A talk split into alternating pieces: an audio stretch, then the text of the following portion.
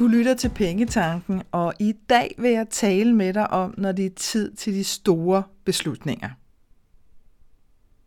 Måske så har du selv længe forsøgt dig med små justeringer i din økonomi i håbet om, at det hele vil gå op. Nogle gange er det bare ikke nok. Nogle gange er det tid til de store beslutninger. Den type beslutninger, som kommer til at vende livet på hovedet, og som vi udskyder, fordi vi ved, at de kommer til at kræve noget helt særligt af os. I dagens afsnit taler jeg med dig om at finde mod til at tage de store beslutninger, og hvordan det påvirker din økonomi. Forleden der talte jeg med et af de skønne medlemmer i Dare to Dream Club på hendes øh, medlemssamtale, øh, som er sådan en 30 minutters samtale, som medlemmerne hver måned har, øh, har mulighed for at booke på udvalgte tidspunkter. Og, øh, og hun fortalte mig, at hun længe havde lyttet til podcasten her, og hun også havde læst mine opslag på de sociale medier og mine mails, og ikke mindst så havde hun sådan virkelig arbejdet aktivt på at gennemføre de her fokuspunkter, øh, som vi har hver måned inde i deres Dream Club. Men hun var stadigvæk ekstremt økonomisk udfordret. Og det gik bare op for mig rimelig hurtigt, at det var ikke de små justeringer, som ville hjælpe hende videre. ved, nogle gange så kan der godt lige være sådan en lille ting, hvor ah, så fik man sådan lige løs kabalen, men det var slet ikke det, der var på spil her. Her der var der virkelig tid til de helt store beslutninger, og faktisk flere af dem. Og af respekt for hende, så vil jeg ikke gå nærmere ind i hendes historie, men det fik mig bare til at tænke på, hvordan at vi ofte ubevidst bliver ved med at udskyde de her store beslutninger. Fordi vi ved godt, at de kommer til at vende op og ned på vores liv. Og vi ved godt, at de kommer til at kræve noget helt særligt af os, når først vi ligesom har sat skub i beslutningen. Øhm, og jeg ved ikke, om du, om du kender det, men det her med, når, når, vi, når, vi først, altså når det først ligesom går op for dig, at du er nødt til at gøre det her. Jeg kan huske, jeg havde en, og det er mange, mange år siden efterhånden, men, men jeg kan faktisk stadigvæk huske den nytårsaften, hvor at, øh, at jeg ligesom får fanget mit eget blik i spejlet ude på øh, toilettet. Øh, og jeg kan faktisk huske det toilet, øh, som var, det var sådan til en privat sammenkomst. Men, men, men mit blik får ligesom, jeg får ligesom fanget mit eget blik inde i spejlet. Og der er bare den her helt klare vidshed om, at det forhold, jeg var i på det tidspunkt, det var jeg simpelthen nødt til at afslutte. Der var som sådan intet dramatisk, der var ikke sket noget dramatisk, der var ikke et eller andet forfærdeligt, jeg skulle væk fra, eller noget som helst. Men det var bare ikke for mig længere. Og lige der, der vidste jeg det godt.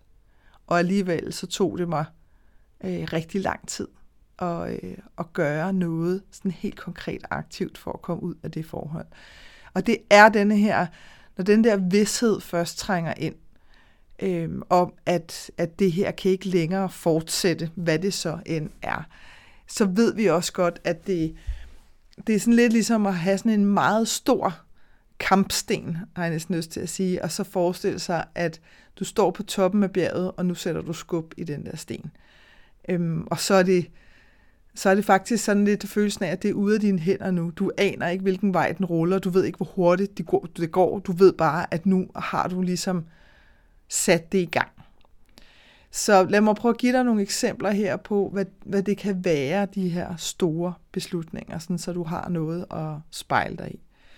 Det kan for eksempel være dit arbejde. Det kan være øh, det her med at, øh, at droppe en, øh, det kan være sådan en, en såkaldt stor stilling, for eksempel. Det kan være, at du har en titel, og så kan det være, at din, øh, eller du har god høj løn, eller du ved, altså status i det hele taget, og hvor at, at, øh, at du bare kan mærke, at det ikke er for dig længere.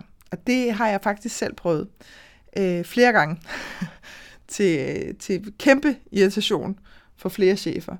Øh, fordi at, øh, rent arbejdsmæssigt, når jeg har været ansat, er jeg, jeg er ikke styret af, hvilken titel jeg har, eller hvilken løn jeg har. Forstå mig ret, jeg insisterer på at få en, øh, en ordentlig løn for mit arbejde, men det, der faktisk altid har været vigtigere for mig, øh, i hvert fald op til nu, når jeg har været ansat, det har været, øh, det har været sådan forandringen. det har været, øh, det har været det her med, at øh, enten har jeg typisk sidde i stillinger, hvor at noget, der ikke har fungeret, skulle fungere igen, eller øh, der har været nogle kæmpe bunker, øh, der ligesom har skulle ryddes af vejen, og hvordan kunne man så gøre det effektivt på en måde, hvor at det stadigvæk var, var god kvalitet. Så til det har ligesom været sådan forandring og effektiviteten, der sådan har tiltrukket mig i, uh, hvordan kunne vi gøre det her bedre, og hvordan kunne det også blive sjovere at arbejde med, og så videre. Så, øh, så jeg har selv prøvet flere gange at gå fra stillinger, hvor at, øh, at jeg ved, at flere i min omverden har tænkt, hvad fanden laver du? Altså, øh, men hvor jeg bare kunne mærke, at prøv at høre, det er done. Og det kan godt være, det kan faktisk godt være smertefuldt, hvis det er, at, at du selv sidder i en stilling nu, hvor at du måske har haft en forestilling om, at her skulle du være sådan for evigt, altså, eller i mange, mange år. Øhm, og det kan også være, at det har været, øhm, det har været nærmest et drømmejob, du har fået, og når du så har, når du så har været der i noget tid, så finder du måske ud af, at det er faktisk slet ikke mig. Og det ved jeg, at der er flere, der gør med uddannelse for eksempel, ikke? Altså, som har kæmpet sig igennem en uddannelse, og som kommer ud, og nu endelig bliver ansat, øhm, og så finder jeg ud af, at gud, det her det er slet ikke mig. Altså, øhm, og det kan være enormt svært. Det kan være enormt svært at give slip, fordi vi skal også give slip på forestillingen om sådan en hel identitet. Øhm, så, så, så jeg ved udmærket godt, at det her på ingen måde er nemt. Udfordringen er bare, at når vi vælger at blive siddende, selvom at vi har mærket den her vidshed, selvom at dit blik har fanget dit eget blik i spejlet, så er det, at det for alvor bliver smertefuldt. Fordi nu ved vi, at det her det er nødt til at ændre sig. Og når vi så ikke gør noget, så bliver det sådan en daglig øh, kamp nærmest på at prøve at bilde os selv ind, at jamen, det behøver jeg ikke alligevel. Det kan også være, at du, øh, at du har et job, som dræner dig fuldstændig for energi, men at du også har mistet troen på, at du overhovedet kan finde noget andet. Øh, det har jeg også prøvet. Øh, jeg kan huske på et tidspunkt, jeg var så følelsesmæssigt og mentalt drænet et sted, jeg arbejdede. Og det handlede i høj grad om, at jeg netop havde forsøgt at bilde mig selv ind, at det her var, nej, det er okay, du ved, det er ikke så slemt, og arbejdsopgaverne er rimelig nemme, og du ved, det kan du godt. Men der var bare den energi, der var på den arbejdsplads, var så ekstremt drænende. Der var så meget øh, sådan undertrykt utilfredshed. Der var så mange, der var så meget sådan åbenlyst manipulation og åbenlyse løgne, øh, som, øh, som jeg personligt har virkelig svært ved at eksistere i. Øh, fordi at, at min sådan bullshit-detektor går sådan fuldstændig amok. Altså, og jeg føler bare sådan trang til, øh, igen at være sådan barnet i kejserens nye klæder, der sådan siger, kan I ikke se det? Altså, du ved, det er jo løgn, det her. Han har ikke noget tøj på. Øh, vi er nødt til at sige det rigtige. Vi kan ikke bare stå sådan og klappe og lade som om, at, øh, at det er ok, når det overhovedet ikke er det. Øh, og jeg var, jeg var vidderlig, jeg var så drænet, at, øh, at det tog, det krævede faktisk, jeg havde, på et tidspunkt havde jeg bestilt sådan en lille getaway for mig selv i, som jeg husker det, tror jeg, det var tre, fire dage. Jeg tror, det var tre overnatninger. Øhm, fordi jeg bare, jeg havde simpelthen bare brug for at få noget ro i mit hoved til at finde ud af. Ingen gang der, der jeg kan huske, da jeg sådan bookede den der tur, der var det egentlig bare lige for at få noget ro. Og det var ikke engang sådan, nu skal jeg finde ud af noget. Det var egentlig bare for at få en pause. At det så viser sig, at, det, øh, at timingen var fuldstændig perfekt, sådan er det gerne. Øhm, til at, at det viser at blive meget mere end bare lige at få ro på. Og jeg kan huske, da jeg landede på, på det hotel, hvor jeg havde booket øh, et værelse der i tre overnatninger, så ringer jeg til en veninde, Øhm, også fordi jeg havde, jeg havde haft sådan en, jeg skulle køre ret lang tid, det var nede på London Falster. Så, så jeg skulle alligevel køre sådan en halvanden times tid eller sådan noget. Og jeg kan bare huske, da jeg sætter mig ind i min bil, der har jeg sådan en mærkelig fornemmelse af at være fuldstændig tom for tanker. Hvilket aldrig sker for mig, vil jeg bare lige sige. Så det var sådan en højst besønderlig følelse øh, og oplevelse i høj grad af, at der var simpelthen bare tomt. Altså som om, at der var en eller anden... Det var ikke engang... Jeg kan huske, der var en, der sagde på et tidspunkt, om det har nærmest været sådan en reset, men det var ikke engang... Du kender godt det der med, du ved, hvis du genstarter din computer, så står den og kører, så kan du ligesom se på skærmen, så sker der alt muligt. Her der var der bare tomt. Altså der var simpelthen bare... Øh, jeg vil ikke engang sige lukket og slukket, fordi jeg havde ekstremt stor bevidsthed på, at der var tomt. Men der var simpelthen ikke en tanke. Der var bare den her oplevelse af, kæft, det er mærkeligt det her. Så da jeg lander øh, nede på, øh, på mit hotelværelse, der ringer jeg til en veninde. Øhm, fordi at jeg ligesom på en eller anden måde havde sådan brug for at komme i kontakt med omverdenen igen, fordi det bare var sådan en spøjs følelse.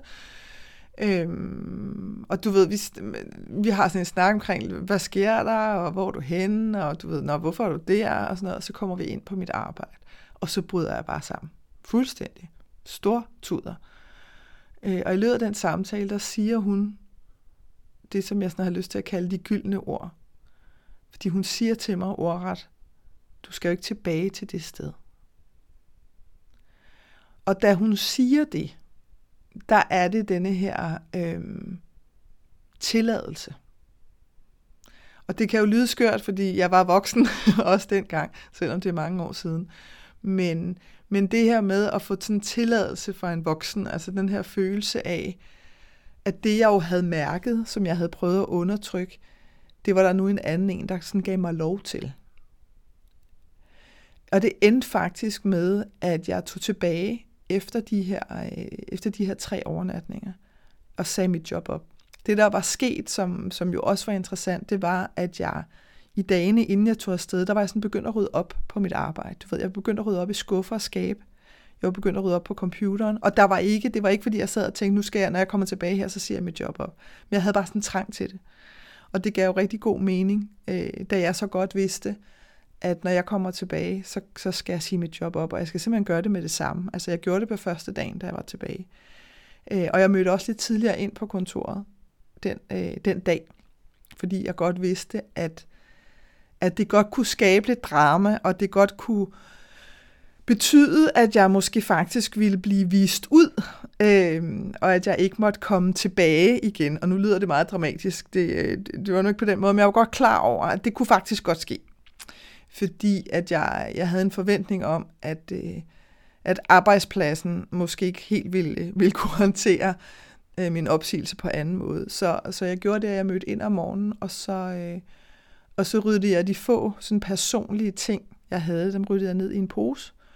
Øh, og så sørgede jeg ligesom for lige at, igen at gennemgå, var der noget, der skulle ryddes op? Var der noget, der var ligesom behov for, øh, at jeg lige skulle tage mig af, inden at jeg sag op? Og jeg kan også huske, at, øh, at jeg sagde til dem nede i receptionen, det var sådan en ret stor bygning, det her kontor lå i, hvor der lå rigtig mange forskellige øh, firmaer. Men du ved, jeg havde altid om morgenen, når man kom ind, du ved, så var det sådan en god stil at sige godmorgen til receptionisterne, og, og måske lige, du ved, sige god weekend, når man gik på weekend og fredagen og sådan noget.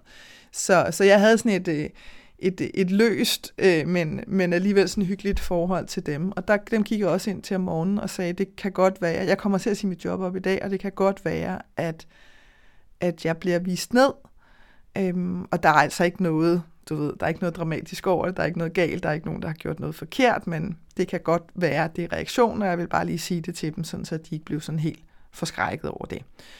Øhm, og så sagde jeg op. Og jeg sagde op uden at have noget andet. Og det var ikke fordi, at jeg følte mig specielt modig der og tænkte, wow, men jeg var simpelthen nødt til det. Altså efter at have igen hende min venindens ord om, at du skal jo ikke tilbage til det sted det var nøjagtigt den samme følelse som at se mig selv i spejlet. Altså at fange det der blik. Så jeg vidste bare, jeg vidste bare, at det, det går ikke. Altså det går simpelthen ikke. Øhm, så jeg sagde op.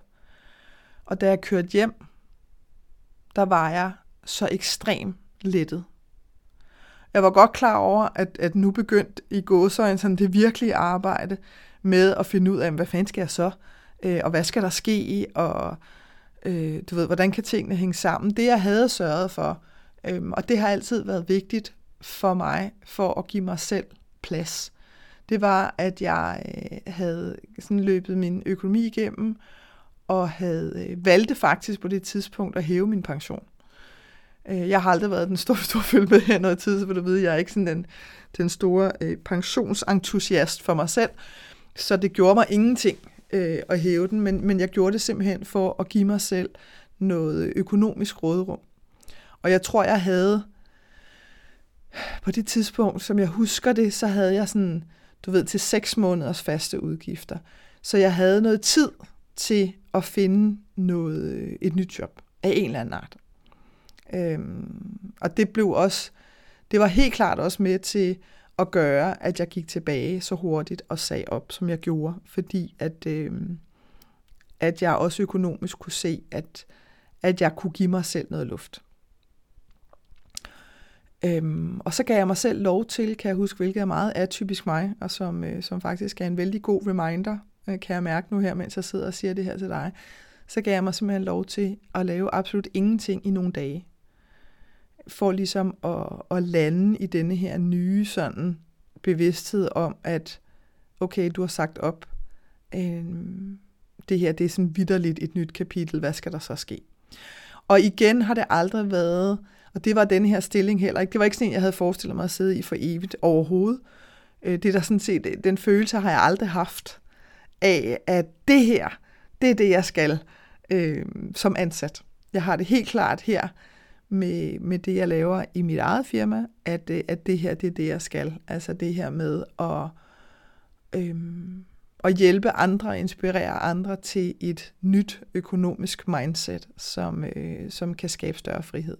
Men rent arbejdsmæssigt og sådan øh, ansættelsesmæssigt, så har jeg aldrig haft den her følelse af, at det her skal jeg resten af mit liv. Så, så jeg havde heldigvis, kan man sige, ikke den kamp med, med min identitet på den måde. Altså det her med, at jeg skulle give slip på, på sådan en helt måde at se mig selv på. Men jeg var udmærket godt klar over, at, øh, at nu træder du, nu er du simpelthen trådt ind over dørtasken til et nyt kapitel i dit liv, som du ikke aner, hvad kommer til at indeholde. Øhm, og det gjorde det faktisk også en smule nemmere for mig, at jeg sådan accepterede, at jeg aner ikke, hvad der kommer til at ske. Øhm, og det er virkelig en, øhm, det er virkelig en varm opfordring herfra til, at jo mere du giver slip på panikken, kan man sige, øh, i hvad skal der ske, hvad skal der ske, fordi panik er bare en ekstrem svær følelse at overdøve, og vi bliver så irrationelle, og vi er villige til at træffe nogle fuldstændig vanvittigt skøre beslutninger, bare for at få panikken til at lægge sig. Men, men hvis vi ligesom accepterer, at jeg aner ikke, hvad der kommer til at ske, og det, det lever jeg simpelthen med lige nu, så skaber du også bare plads til nye tanker og idéer. At de ligesom kan komme ind, fordi ellers så du ved, jeg siger, nu når jeg sidder og siger det her til dig, så forestiller man nærmest en panik som sådan en meget stor dørmand, der står og fylder hele døren. Ikke sådan en ekstrem overpumpet bodybuilder, man ikke kan komme forbi. Og det er lidt det, der sker, øh, når det er, at vi prøver at insistere på meget hurtigt at skabe en ny plan. Og det gør vi selvfølgelig, fordi at planer til en vis grænse giver os tryghed. Men det gør også bare, at, at der ikke er plads til nye tanker. Og det betyder bare, at vi meget, meget ofte kommer til at gentage de samme mønstre igen og igen og igen, fordi at vi insisterer på, at der skal være en plan hurtigt. Det kan også være, at du har lyst til at lave noget helt andet, altså rent arbejdsmæssigt, at du bare kan mærke, jeg er simpelthen færdig med det her, jeg har lyst til noget helt andet. Det kan være, at du har lyst til at, at læse igen, jeg slet ikke kan se der vej ud af, men det kan jeg sgu da ikke. Altså, jeg skal jo have en løn, og, og, og jeg skal have de her penge, og det har der ikke råd til. Men det her med igen at være villig til at undersøge, hvad er mine muligheder? Øh, har jeg mulighed for, at, du ved, kan jeg, på hvilke måder kan jeg læse, hvis det for eksempel er et ønske hos dig, hvis du kan mærke, ej, det kunne jeg virkelig godt tænke mig. Jamen, øh, du ved, er der fjernundervisning, er der aftenundervisning, er der morgenundervisning, er der, hvad, hvad er det for en slags undervisning? Øh, og kan du måske have et arbejde ved siden af, et deltidsarbejde? Er der måske nogle, nogle udgifter, du kan, kan skrue ned på? Øh, skal du flytte for at gøre det nemmere for dig, og er du villig til det? Men, men det her med igen, når du bare kan mærke, at noget er slut arbejdsmæssigt, jamen så, så vil jeg virkelig varmt anbefale dig at lytte efter, fordi det er så ekstremt smertefuldt at blive. Og det leder mig sådan videre til, til at tale om forhold. Fordi den oplevelse, som jeg fortalte om med at fange mit eget blik i spejlet, øhm, og vide, at, at jeg skulle ud af det her forhold. Det, øh, som sagt, det tog mig ret lang tid. Øh, det tog mig næsten to år, fra, øh, fra jeg fik den her vidsthed, til jeg rent faktisk gik. Og det blev meget dramatisk, fordi jeg ligesom tvang mig selv ud i, i nogle helt skøre, åndssvage ting, for at give mig selv lov til at gå. Øhm, og igen, af respekt for, øh, for min daværende kæreste, så vil jeg ikke sådan gå ind i det. Men lad mig bare sige, at jeg øh, endte i hvert fald op med rent moralsk at foretage nogle beslutninger, som jeg ikke har, har foretaget siden, fordi de var ikke særlig smarte. Øhm, og, og det der simpelthen, man kan sige, det der, øh, det der kan ske i forhold, og, og det, er jo, det er jo bare det, der sker, det er, at, at den ene part måske viser sig at have lyst til at leve sit liv på en måde. Det havde min daværende kæreste. Han elskede sådan, trygheden i 8-4 job. Han elskede det. Han synes, det var fantastisk. Øh, og han var totalt indstillet på at få børn. Og jeg arbejdede, på det tidspunkt arbejdede jeg i reklamebranchen, der var vildt smæk på, og jeg havde det mega sjovt og, og virkelig interessant, og, øhm, og blev konstant sådan positivt presset ud i nye ansvarsområder, og det var lige noget for mig, fordi øh, jeg havde folk, der troede på mig rent arbejdsmæssigt, og jeg bare havde sådan lidt, jeg aner ikke, hvad fanden jeg laver, men det er sjovt, og jeg, jeg bliver virkelig udfordret her. Så jeg havde en fest med det, og der, det var alt andet end 8-16. Altså virkelig. Øh, der var perioder, hvor det var sådan noget med at at køre hjem i taxa klokken øh, 12 om natten, og så stå op meget tidligt efter og køre tilbage på jobbet i taxa, betalt af jobbet, fordi der bare, øh, du ved, der var deadlines, der skulle overholdes og sådan noget. Og, samt, og jeg havde det skide sjovt. Øh, og jeg havde ikke lyst til at få børn. Øh, og vi havde ikke talt om, vi var ret unge, da vi mødte hinanden, så det var ikke sådan noget, vi sådan havde sat os ned øh, og kigget på hinanden og ligesom sagt, har du lyst til at have børn? Jeg har ikke lyst til at have børn. Øh, det var noget, jeg gjorde med min mand, vil jeg sige, da jeg mødte ham, fordi der var vi, øh, der var vi noget ældre. Øhm, og der var det vigtigt for mig at ligesom gøre klart, at det her, det er ikke noget, jeg har lyst til, og det er højst sandsynligt heller ikke noget, jeg får lyst til at få. Mere fordi det er en dealbreaker, ikke, hvis det er, at, øh, at man gerne vil have børn. Og den her med sådan, jamen det kommer han eller hun nok, det, de skifter nok mening, den går simpelthen ikke. Altså det, det er simpelthen ikke et grundlag at, øh, at skabe et forhold på. Så vi var simpelthen bare for forskellige, mig og min daværende kæreste. Øhm, og jeg havde ligesom prøvet, i løbet af de der to år, havde jeg sådan prøvet at, at forsøge at indstille mig på, at jamen, det kan jeg godt. Jeg kan godt, øh, jeg kan godt tilpasse mig hans måde at, øh, at være tilfreds i livet på. Og, og altså, jeg kan jo sidde og ryste på hovedet i dag og tænke, holy shit, Karina.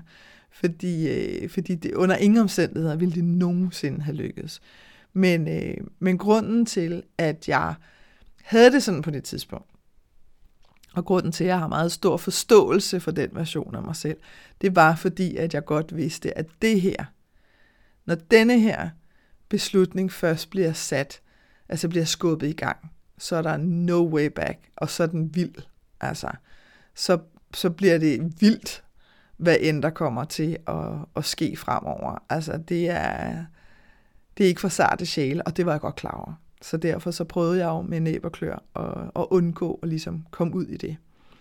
Det kan også være, at, øh, at du selv er i et forhold, hvor at I bare fundamentalt vil noget forskelligt med livet, eller, og denne her, som jeg fortæller dig nu, den er, det, det er virkelig en klassiker. Altså, vi kan have sådan troen på, og jeg skriver også, Øh, jeg giver også det her eksempel i min bog Money Makeover Mindset, fordi vi kan sådan komme til at blive forført af ideen om, at vi skal gøre øh, nogle af de store ting, vi har lyst til. Det skal vi gøre sammen, ellers så er det ikke rigtigt.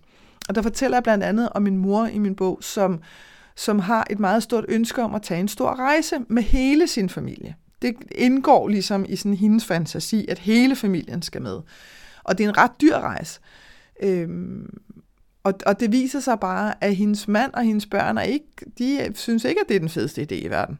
Altså, så de er ikke villige til at indstille på øh, at indrette sig efter, at nu skal de afsted på den her store rejse. Og det betyder jo ikke, at hun ikke skal tage afsted. Men det betyder bare, at hun skal være villig til, moren her, og, og finde en, en ny version af det ønske, hun har. Altså ligesom sige, jamen, så nu er det ikke noget, du hænger den her rejse op på, at det skal være et familieprojekt, når familien nu tydeligvis ikke har lyst til det. Og, og der har jeg virkelig mødt mange mennesker igennem tiden, som så har de ligesom valgt at lægge det der ønske fuldstændig ned, fordi at, at de tror, at det hænger sammen med, at det hele ligesom skal gå op i en højere enhed, i stedet for måske at kigge på, hvad er det, hvad er det i det her ønske, som jeg så gerne vil? At for hendes vedkommende, der var det, der var det at opleve. Ikke? Der var det at komme ud i længere tid, sætte sig selv i nogle andre omgivelser i længere tid og have den oplevelse. Og det kunne hun jo sagtens gøre med andre mennesker end hendes familie. Så det kan vi også blive fanget af. Den er sådan en, en helt sådan fastlåst idé om, hvordan noget skal være. En anden ting, som også kan opstå i forhold, og som også desværre har jeg lyst til at sige, øh, er noget, jeg ser forholdsvis tit, det er øh, de her sådan, køb, som en af parterne ligesom foretager på efterbevilling. Øh, og hvad mener jeg så med det? Jamen der mener jeg, at øh, din partner måske har været ude og købe et eller andet, som I slet ikke har talt om, og som, øh, som er en større investering, og som du overhovedet ikke er indstillet på, at I skal bruge penge på. Øh, og det kan for det første, så skaber det, skaber det jo ofte en diskussion af, hey, det her er vi simpelthen ikke enige om, hvorfor har du gjort det her? Øh, så, vil der, så kan der sådan ofte komme sådan modstand fra den part, som har gjort det, fordi der kan komme sådan lidt skyld og skam ind over, at når ja, det havde vi jo ikke lige talt om. Så kan der komme den der øh, fra din partner omkring, om det skal du ikke, så betaler jeg bare selv. Altså hvis det er på den måde, så betaler jeg bare for det her selv. Og det er jo ikke det, det handler om.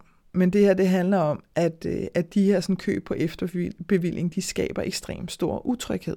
Fordi hvis, hvis den ene part vælger at bruge fælles penge på et køb, der ikke er aftalt, så skaber det utryghed. Fordi hvad kan du så finde på næste gang? Så det er virkelig en no-go. Og det gælder jo også, hvis du er den partner. Det er virkelig no-go at gøre. Det er simpelthen ikke fair øh, og skabe den utryghed i forholdet, og skabe den økonomiske utryghed ved ikke at vide, jamen, hvad kan du så finde på øh, at bruge vores penge på en anden gang. Hvis du kan finde på at gøre det her, hvad kan du så finde på næste gang?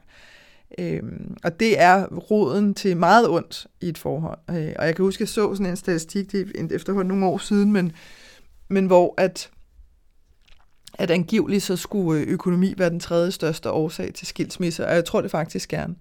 Øhm, og det her er et meget godt eksempel på, hvordan at man sådan kan starte med at, at skabe splid og utryghed, netop ved, at en part går ud og bruger flere penge. Det kan også være sådan et, jeg ser det også tit i, i forhold til madbudgettet, det her med, at, øh, at den ene part, hvis, hvis det er den ene part, der handler, så bliver der købt alt muligt ekstra knald, øh, og alt muligt, som ikke stod på indkøbssedlen, og alt muligt, som ikke bliver spist og ikke skal bruges osv. Og, og når det er den anden part, så er det sådan den direkte modsætning.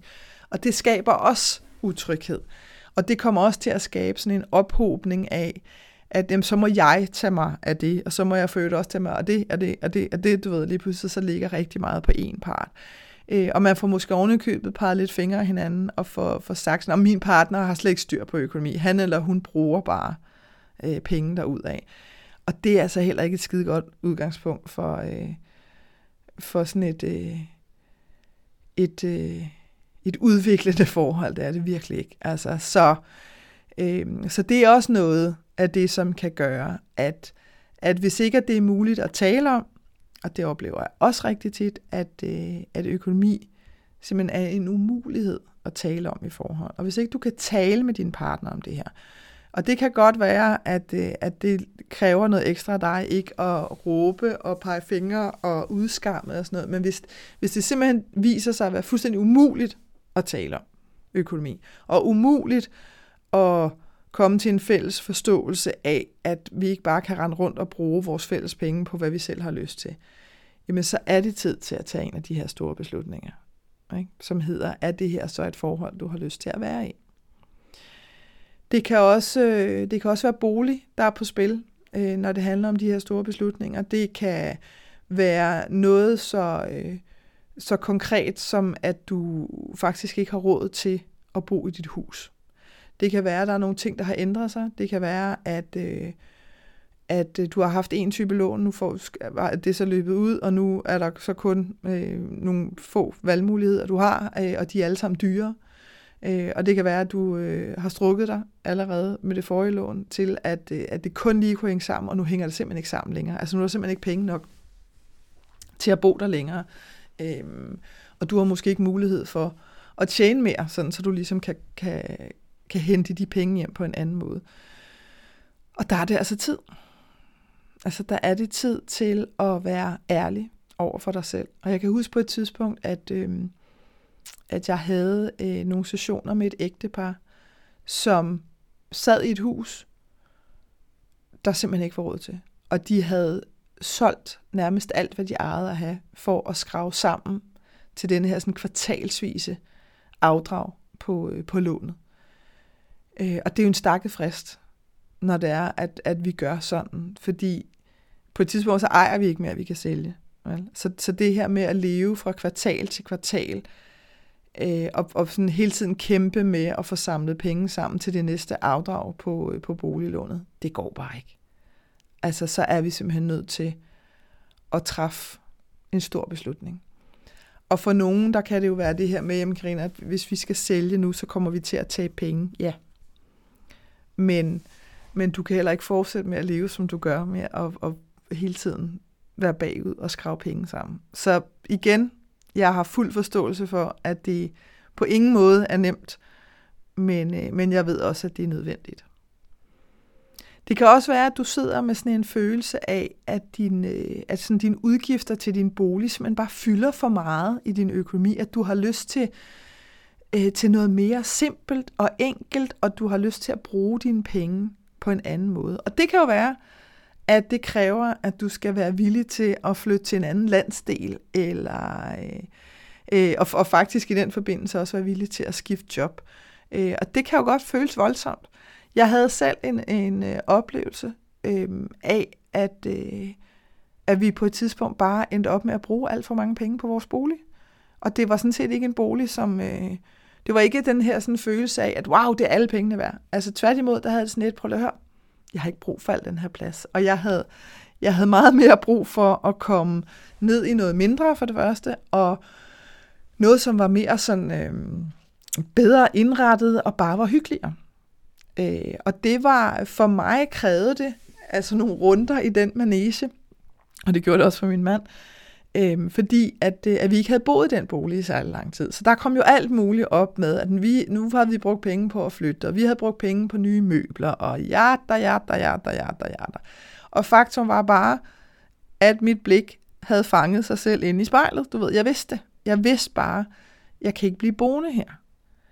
Øhm, så det her med at, at blive bedre til, og det vil jeg love dig, jo mere du lytter, og jo mere du handler på det, så bliver det nemmere. Det bliver aldrig en leg, det tror jeg simpelthen ikke. Og det var det heller ikke her for mig i forbindelse med at skulle flytte fra den bolig igen. Vi havde kun lige boet der i to år. Øhm, og der var alle mulige, som jeg siger, blokeringer, jeg skulle over og igennem os. Med, at det kan man ikke, og bla bla bla. Øhm, men jeg vidste det bare. Ikke? Og derfor så tog det kortere tid, vil jeg sige, end måske nogle af de andre beslutninger i, i mit liv og den her store slags har gjort. Fordi at jeg godt vidste, du har mærket den, så, øh, så du kan lige så godt lade være med at udskyde den. Så hvis du selv står over for en stor beslutning lige nu, så vil jeg minde dig om, at du kan meget mere, end du tror. Virkelig. Altså, det er ikke noget, som, øh, som jeg bare sådan siger som sådan en lille pep talk. Altså, vi kan meget mere, end vi tror, når vi skal. Og jeg vil også sige til dig, at lad være med at vente indtil at du kan se sådan hele planen i detaljer, fordi det kommer aldrig til at ske. Du kommer aldrig til at, at kunne se hele planen lagt ud foran dig. Så hvis det er det, du venter på, så ender du med at blive fastbrændt. Altså totalt fastlåst, fordi du, sådan fungerer det simpelthen ikke. Du, øh, hvis du er heldig, så kan du se det første skridt. Måske halvdelen af det næste. Så er du virkelig heldig. Men nogle gange så kræver det simpelthen, at øh, jeg kommer sådan til at tænke på sådan en Indiana Jones film, hvor at han kan ikke, du ved, han er nødt til bare at træde ud i luften, og så kommer der ligesom, jeg kan ikke engang huske, om det er nogle trin, eller en, en, et ræb, eller et eller andet, du ved, som han så kan gribe fat i. Men det her med, at vi er vidtelige, nogle gange så er vi vidderligt bare nødt til at træde ud i luften, og vi har mærket, at det her er slut. Så, øh, så nytter det ikke noget at blive stående. Så lad være med at vente på, at, at der sådan kommer sådan en, en formfuld plan. Øhm, og så prøv at se, om du kan overgive dig til, til sådan den her fulde accept af, at du ikke aner, hvad der kommer til at ske. Men at du er villig og åben for forandringer, hvad end det måtte vise sig at være, når først du har taget det første skridt. Fordi vi kan også være meget fastlåst. Lad os nu sige, at det handler om, at du gerne vil have et andet job. Så kan vi godt have sådan en meget fast forestilling om, hvad det skal være for en type job, hvad vi skal have løn, hvor langt væk at det skal ligge fra vores bolig. Du ved, vi kan lige pludselig kan vi få sat alle de her betingelser op, øh, som gør, at vi slet ikke er villige til at kigge, øh, at kigge efter noget andet. Og jeg kommer sådan til at tænke på, da jeg øh, første gang øh, Øh, havde et, øh, et arbejde her ved siden af, af mit firma, øh, som, eller et arbejde som handicaphjælper. Øh, og der, der var jeg sådan ret øh, nysgerrig efter det her med at have døgnvagter, fordi at du så kan have sådan et sted mellem 5 og 7 vagter om måneden, og det svarer jo faktisk til et fuldtidsjob. Og så tænker jeg sådan, wow, det er mega fedt, fordi så har jeg jo alle de andre dage øh, til, øh, til mit eget firma her. Så det synes jeg var, øh, det ville være mega fedt. Øh, og der fik jeg også en, øh, jeg fik jeg også et job øh, som, øh, med, med sådan nogle døgnvagter. Og det var også, øh, det var super cool. Øh, lige indtil det ikke var det, der, der var sådan en masse omstændigheder omkring det. Øh, det taler vi ikke om den her gang. Men, øh, men der kunne jeg godt mærke, at det havde jeg lyst til igen. Og det var sådan set rigtig fint, også fordi for mig er det super vigtigt med noget variation i min hverdag, så jeg havde også brug for at koble af på en anden måde end bare at ligge på sofaen. Og det var det genialt til det her. Så da jeg så begyndte at kigge efter, jamen, hvad var der ellers derude, og der er for øvrigt brug for rigtig mange, så hvis det er noget, du sidder og overvejer, så er det bare i gang med at, øh, at søge. Men så var jeg sådan meget lige der, lige ret fastlåst på, og det skulle selvfølgelig være døgnvagt igen. Øhm, og alligevel så var der lige sådan en lille flue, der sagde, prøv nu lige at kigge med, på stillinger med 12 timers vagter også. Og der havde sådan, ah, men det er jo dumt, fordi det er jo dobbelt op. Du ved, så er der ikke lige så meget tid til, øh, til mit eget firma, og bla bla bla bla. Og det er det her med at blive for fastlåst, fordi det, det faktisk øh, er endt med, det er, at, øh, at jeg har fundet et fantastisk sted med 12 timers vagter. Øhm, og det er super fint, og jeg kan fint få det til at gå op med, med, at jeg har mit eget firma ved siden af også. Så hvis jeg ikke havde været villig til at sige, jeg kigger lige, ser lige, hvad der er, så var jeg jo aldrig nogensinde øh, kommet øh, til at få øh, den mulighed, som jeg har nu øh, ved siden af her. Så, så det er... Så, så man kan sige, det er, det er måske i virkeligheden en af de beslutninger, der er allerstørst i virkeligheden. Det er det her med at overgive os til accepten af, at vi ikke aner, hvad der kommer til at ske, men at vi er villige og åbne til at kigge på de muligheder, der måtte komme forbi, uanset hvordan de ser ud. Det handler jo ikke om, at du skal gøre det nødvendigvis, men bare det, du er villig til at undersøge dem. Og du er villig til lige at sige, det kunne godt være, at jeg lige skulle tage den der samtale, eller det kunne godt være, at jeg lige skulle kigge på den der, det der hus, eller den der øh, lejlighed, eller hvad det nu må være. Godt bare lige kigge, du ved, godt lige tage skridtet. Øhm, og jeg kan, jeg kommer sådan til at tænke på, da jeg havde skrevet min bog, Money Makeover Mindset, og så skulle have den ud i verden. Fordi en ting er at skrive en bog og, og, få, det, og få den trygt, og få den leveret på en europapalle i mange kasser.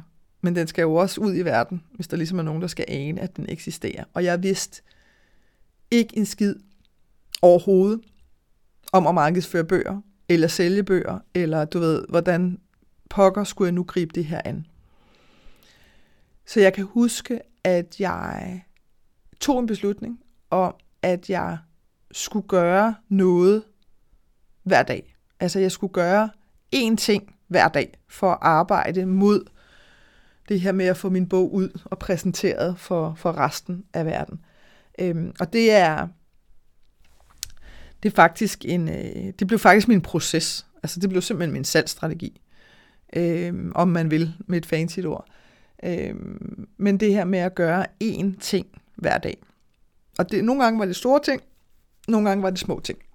Det var sådan set ligegyldigt, og jeg gav også mig selv lov til ikke at lægge en plan på den måde, men at bare sige, nu møder jeg op på mit kontor, og så ser jeg, hvad der kommer af idéer. Altså, én idé, det er, det er det eneste, jeg skal bruge. Og den kan jeg faktisk mærke, den proces har jeg faktisk behov for at minde mig selv om igen, fordi at jeg godt kan komme til at ekstremt overplanlægge. Øh, fordi at jeg, ligesom rigtig mange andre, godt kan lide trygheden i at vide, jamen, hvad er det så, jeg skal gøre næste gang.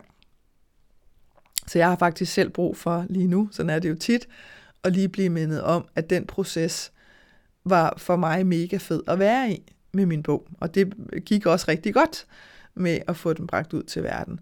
Øh, og det er jeg helt sikker på handlede om, at jeg, at jeg virkelig overgav mig til den her proces med, jeg ved det ikke, men jeg gør én ting hver dag. Så hvis det er, at du sidder nu øh, og godt kan mærke, at de her små, mindre justeringer, de hjælper bare ikke. De gør det ikke længere for det, som, øh, som du har brug for. Øh, og det viser sig faktisk rigtig tit i vores økonomi. Altså det er der, hvor det rigtig tit bliver tydeligt, at de hjælper simpelthen ikke de her små justeringer. Så er det altså tid til de store beslutninger. Og nogle gange, så kan det bare være øh, rigtig rart ikke at stå sådan helt alene, eller føle, at man står helt palle alene med de her store beslutninger. Øhm, og jeg har selv øh, ivrigt benyttet mig af fællesskaber øh, til at øh, og sådan øh, få inspiration og skabe noget tryghed i at øh, at ligesom ture stå med de her store beslutninger. Og hvis du godt kan mærke, at du selv har lyst til at være en del af et fællesskab, så vil jeg anbefale dig at gå ind og se nærmere på, om Dare to Dream Club skulle være noget for dig. Det kan du ved at gå ind på kenddinepenge.dk, og i topmenuen der finder du et punkt, der hedder klub, og der kan du læse øh, meget mere om, hvad klubben har at tilbyde. Jeg håber, at det her afsnit fra Pengetanken har været med til at inspirere dig til at skabe et liv for dig selv med penge nok til det, som du ønsker dig.